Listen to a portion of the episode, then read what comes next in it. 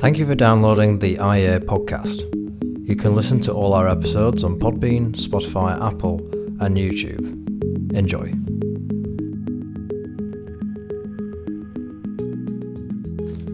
Does the amount of labour we put into our work matter? We may often believe that the quantity of labour we put into a task may equal the value of that good we have produced. But is it that simple? Does spending more time writing an essay I mean it should be valued more than someone who spent less time on it? For hundreds of years, many economists believe that the value of a good depended on the cost of producing it. Many subscribe to the labour theory of value, which argues that a good's value derived from the amount of work that went into making it. The theory has been unravelled and replaced in the last century by a different theory proposed by the Austrian School of Economics, subjective theory of value. But the labour theory of value is still an important topic of discussion as it was the basis of Marx's critique of capitalism. And many detractors of capitalism today still use the labour theory of value to attack wealthy owners of the so called means of production. I'm here with Head of Political Economy at the Institute of Economic Affairs, Dr. Kristian Niemietz, to discuss the labour theory of value, why it was central to classical Marxism, and what theory economists use today to understand value and labour. Okay, so Kristian, what is the labour theory of value? It's the idea that the value of a product is uh, determined by the amount of labor that is contained in it, the number, the number of labor hours. Uh, or more generally, you could say it's it's the idea that uh, the value of of something of a, of a good is uh, a property of the good itself, rather than something that we see in it. Um, so it's almost like a physical property, like the weight or density, or um, you could say in the way that uh, food now comes with these mandatory calorie labels. You can objectively measure how many calories are contained in it. Uh, in the same way, uh, old school Marxists used to think of uh, labor hours being contained in goods, and in that way, that is what determines their value, and that is how uh, you can, uh, how, how the value is something that comes as a fixed feature of the good, rather than just being something that we see in it, and mm. that, that has nothing to do with the good it's, as such.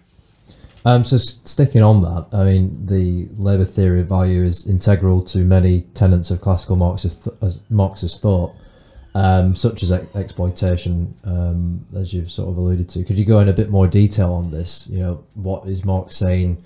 Is what is his critique of capitalism? Why does the labour theory of value matter in that? Yes. Um, firstly, the uh, the labor theory of value is nowadays uh, mostly associated with Marxist economics, with socialist economics, um, but it didn't originate there. Uh, Marx didn't invent it. It was a fairly conventional belief at the time. Um, the classical economists, Adam Smith, David Ricardo, also believed in it or a version of it. Um, the difference was that they didn't do much with it. They uh, didn't draw any strong conclusions from it. They just talked about value in a way that implied that they believed in a version of the labor theory of value but it wasn't uh, foundational to uh, to anything they, they said, or, or, certainly not. They wouldn't say um, this is the labor theory of value. Therefore, this is how we should run an economy, or therefore we should adopt this or that economic policy. Now, Marx went several steps further. He said that um, okay, according to classical economics. Um, the production process is a combination of labor and capital. Uh, so this podcast here consists of us talking, that's labor, uh, and we're using capital. This microphone here is capital. Uh, that computer, that's capital. The recording software, that's capital.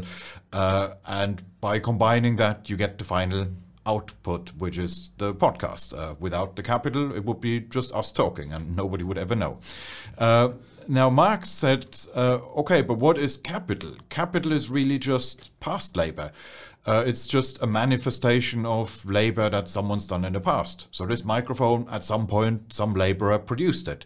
Uh, some laborers produced that computer. So uh, rather than saying production is the combination of labor and capital, or that labor and capital produce value, uh, it would be more correct to say that current labor and past labor produce value. So everything is ultimately derived from labor. Labor is the only factor of production that truly matters, and therefore all um, all the the, the proceeds, uh, all the wealth in society, if it is all created by labor, it should all go to labor. It should all go to the laborers, the working class, the capital owners uh, in that model don't contribute anything useful. They just sit there and collect the profits. They just own stuff. Otherwise, uh, they, they don't do anything useful. So, so um, an unreconstructed Marxist would think of capitalists in the way that, say, we might think of um, aristocrats in in a feudal economy. They just own the land, and uh, the peasants are the ones who produce all the value, and uh, the aristocratic landowner just collects their share and does nothing. Mm, mm, yeah, so they yeah, exploits the worker by Yes. taking what they believe is you know what they own because they put the labor in it. Absolutely. Um, but the labour theory of value has been discredited since um, Marx and, as you say, Adam Smith and other classical e- economists uh, wrote about it. I mean, one of the obvious points is that you know there are uh, things of value which don't necessarily correlate to labour going into it. For example, like natural, like land, for example, doesn't have to be owned or worked on to have a value. Um, or arts, for example, which is so. What what what what replaces this theory in economics? Where how do we how, how do we get our uh, understanding of value? Right. Uh, it was challenged, labor theory of, of value and, and the Marxist understanding was uh, challenged at the end of the 19th century by the, by the emerging Austrian school of economics.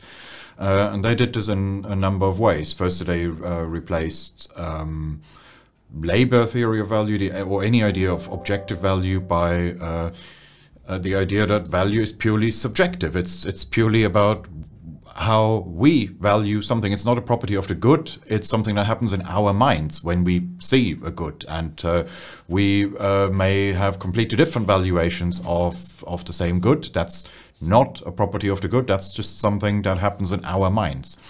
So value is subjective, and that's uh, independent of uh, of how much labor goes into producing it. Um, and then they also introduced the concept of uh, of that that market prices are uh, determined by not the absolute value of something, but the marginal value.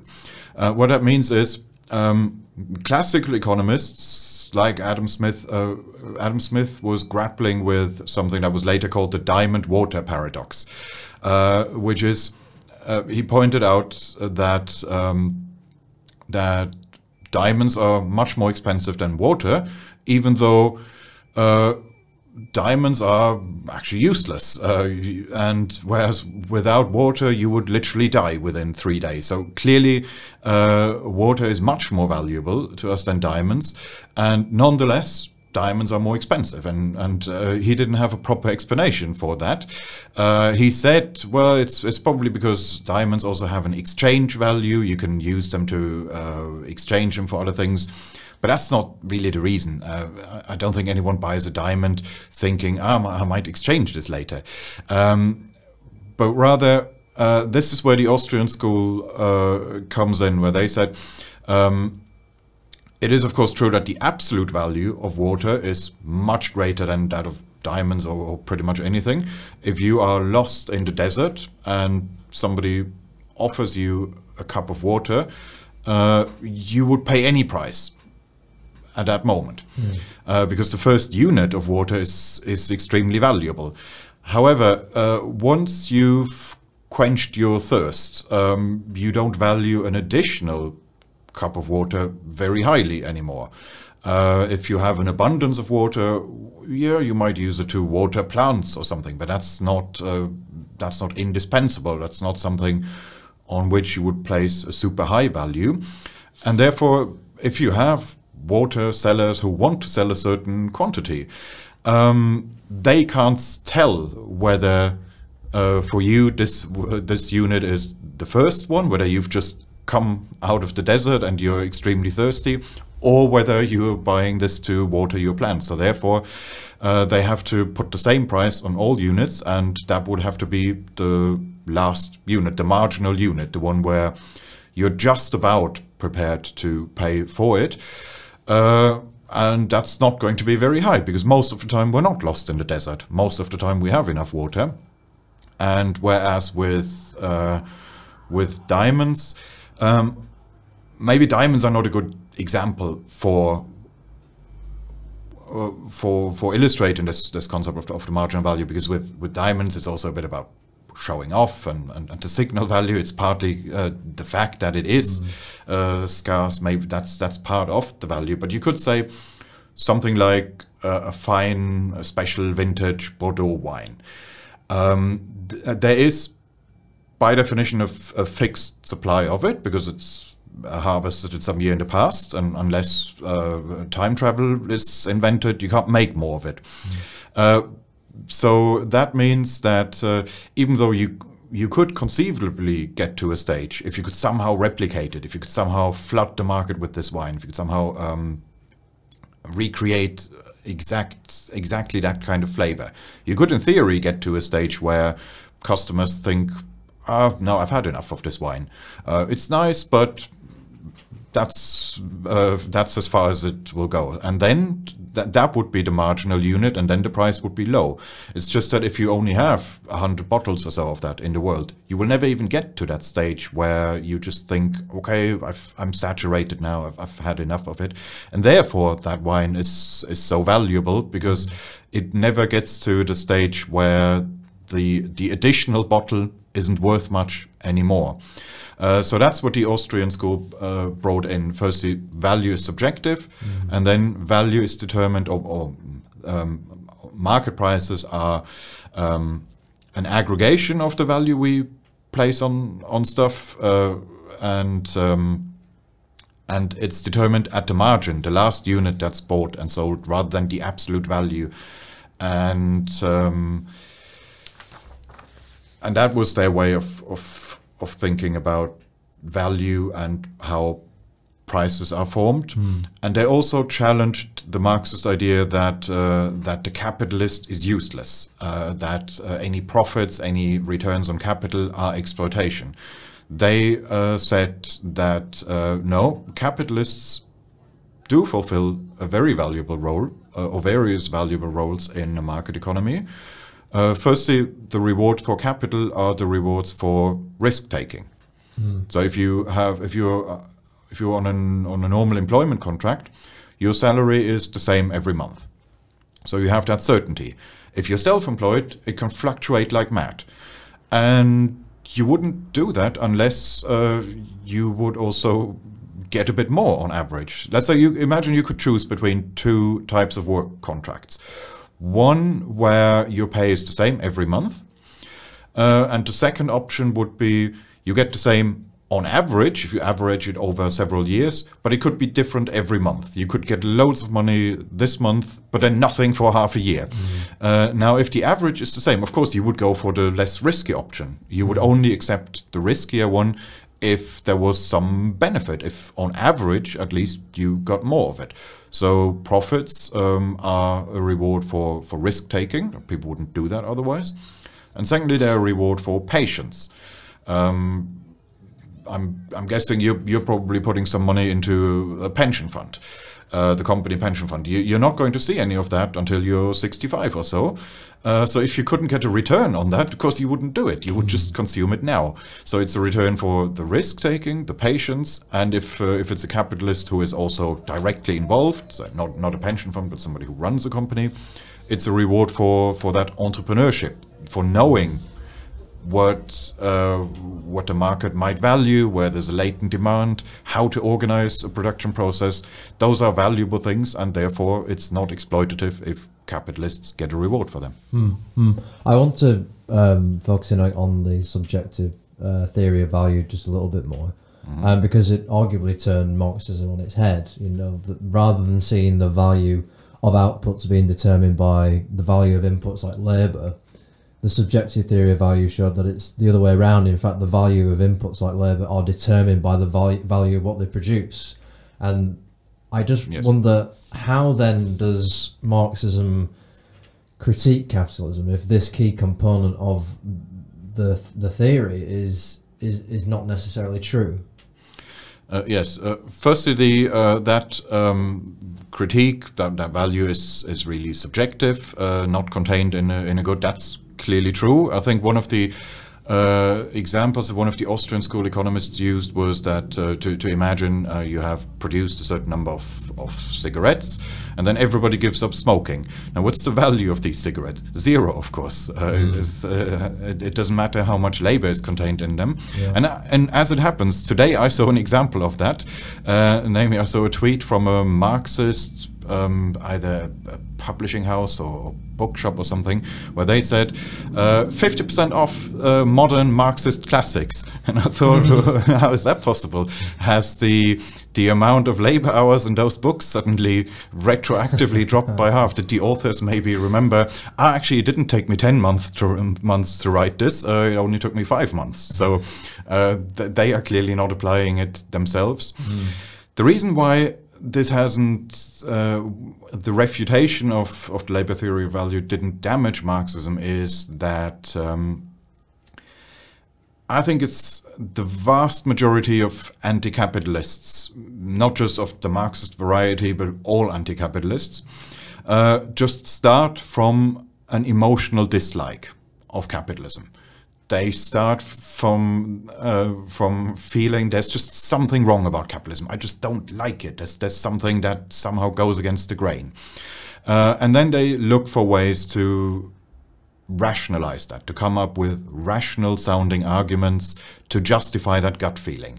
And this is uh, th- this isn't uh, just my assertion. This is if you ask any anti-capitalist how they developed their ideas, they will usually say, "Well, I've always sort of felt that way, and then I read this book or that book, and that put it into words." But that shows you they ha- already had the conclusion. They were just looking for a clever way of putting it into words. Mm. Whereas with people on our side, it's usually uh, the opposite. They would usually say, "Well, I used to be a bit of a, a, bit of a lefty, a bit of a socialist as a teenager, but then I read Friedman and Hayek, and first uh, first I hated it, but then I realized actually this they they have a good point. So completely different uh, process." Uh, and what what always happens with anti-capitalist arguments uh, is that if you if you start from your conclusion, capitalism is bad, and you just look for ways to rationalize that, if one of the reasons you come up with then falls down um, and implodes, that doesn't mean that you will reevaluate capitalism, that you will suddenly start saying, uh, oh, maybe capitalism isn't so bad. No, you just look for a different reason to come to the same conclusion. And that's, uh, I think, what's what's going on here. There is a book on this uh, called um, the why we bite the invisible hand, the psychology of anti-capitalism. And the author uh, goes through some of Marx's writings, what he wrote over uh, over the years, and said um, that essentially the anti-capitalist conclusions are there right from the start. And Marx just came up with more and more elaborate ways of justifying that. So even uh, even the great man himself. Um, already did what, what uh, I would say pretty much all anti-capitalists are doing, today. So it is notable that Marxists nowadays, modern day Marxists, Marxist economists or sociologists, don't usually talk about the labor theory of value uh, anymore. So if you press them on it, they would probably try to justify it, but they wouldn't actively bring it up. There are a couple of Marxist commentators that are still fairly prominent today. There's, for example, there's, there's Grace Blakeley, uh, used to be on TV all the time, uh, still is quite often. Uh, she's she's a Marxist purist, completely unreconstructed Marxist Leninist. I've never heard her talk about labor theory of value. So even people like her, uh, in, if challenged, she probably would feel obliged to somehow defend it. But I don't think it's something she would, or people like her would bring up on their own. Um, I think you mentioned this a little bit earlier on, um, but price signals and how vital they are uh, to make a subjective perception of value. Uh, could you explain a little bit more about that? Um, because the communication of prices is, is, I mean, people who do economics at university will know about the importance of this, but it sometimes gets overlooked. I mean, uh, sometimes people say, well, well taxation is distorting the market and could you give an idea of why that you know this is important to understand if we're going to understand value as subjective Yes, uh, if um, consumer tastes change, so lots of people suddenly discover the joys of craft beers, uh, then more people will buy those. And uh, that means that in that industry, uh, salaries will also go up because they need to attract more people to work in those industries and um, they might fall in, in other breweries where they make more, um, more conventional beers. And uh, this is how consumer tastes translate into uh, into market demand and uh, via price signals you signal to producers please make more of this please make less of that and they then pass on those signals in the form of um, their uh, behavior when they buy input factors um, whether that's uh, materials, uh, well, in this case, hops, malts, and barley, or the labor uh, that that they buy, and um, so it's it's actually the other way round. It's not uh, from the labor theory of, of value. It's not that there is a certain value somehow contained in in the beer, and uh, then it goes on the market, but uh, by through market interactions between consumers and, and producers. Uh, consumers signal what they like, and uh, that goes into the formation of prices, and that then translates into uh, in, into wages. Uh, that is how um, that is the reason why some wages in some sectors of the economy go up and why they go down in in others. And um, so it is the subjective valuation of consumers that ultimately determine um, the, the remuner- remuneration of, uh, of labor. And if those signals are distorted, then you have a problem. Then you get a distorted economy. That's uh, most obviously true in, uh, in planned economies where you don't have market prices at all. But even in market economies, if the if the government interferes with prices uh, through through taxes uh, that that distort prices or, or, tariffs or other measures, then um, it's not going to be as bad as in a planned economy. You still have some signal there, but it's you get a distorted signal. And and talking as just a very not an economist but someone who did it at university that would be an inefficient allocation of resources that would is that the crux of the Yes, yeah you Um, get some uh, overproduction of some things and underproduction of others. Mm. And I just want to stick on this because I think listeners like myself who are not economists would like to, to having discussed the labour theory of value, you know, how do we t- determine the value of our labour today then?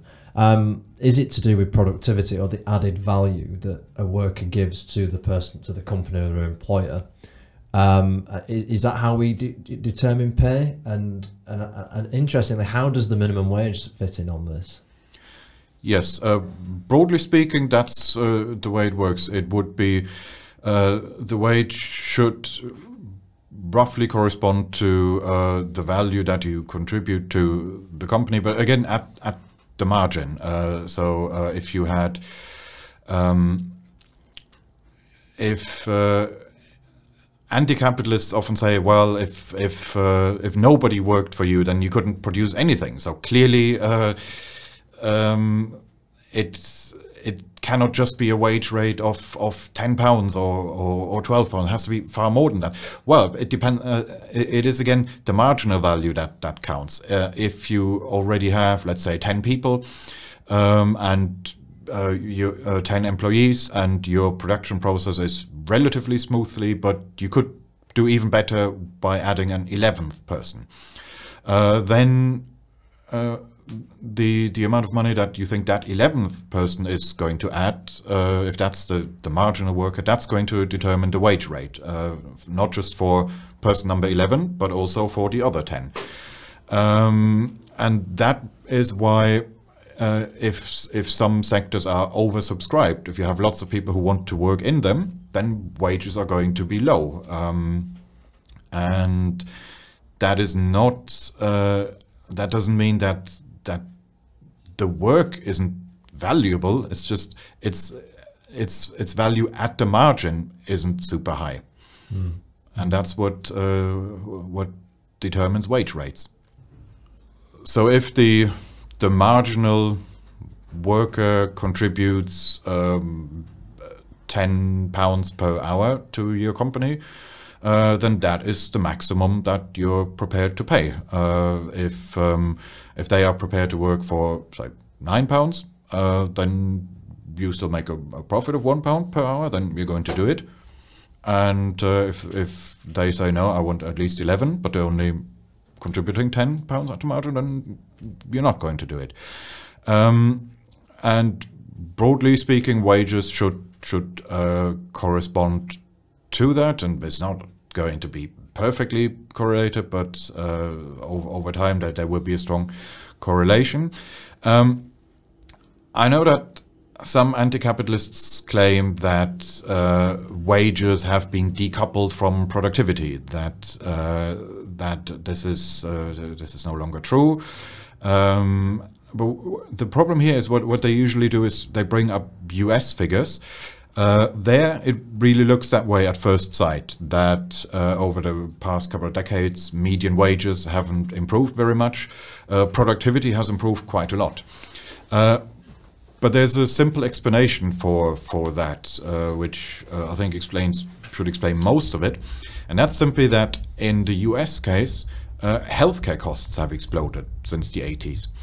And from an employer's perspective, that is part of the wage package because they buy health insurance for their uh, employees in that system.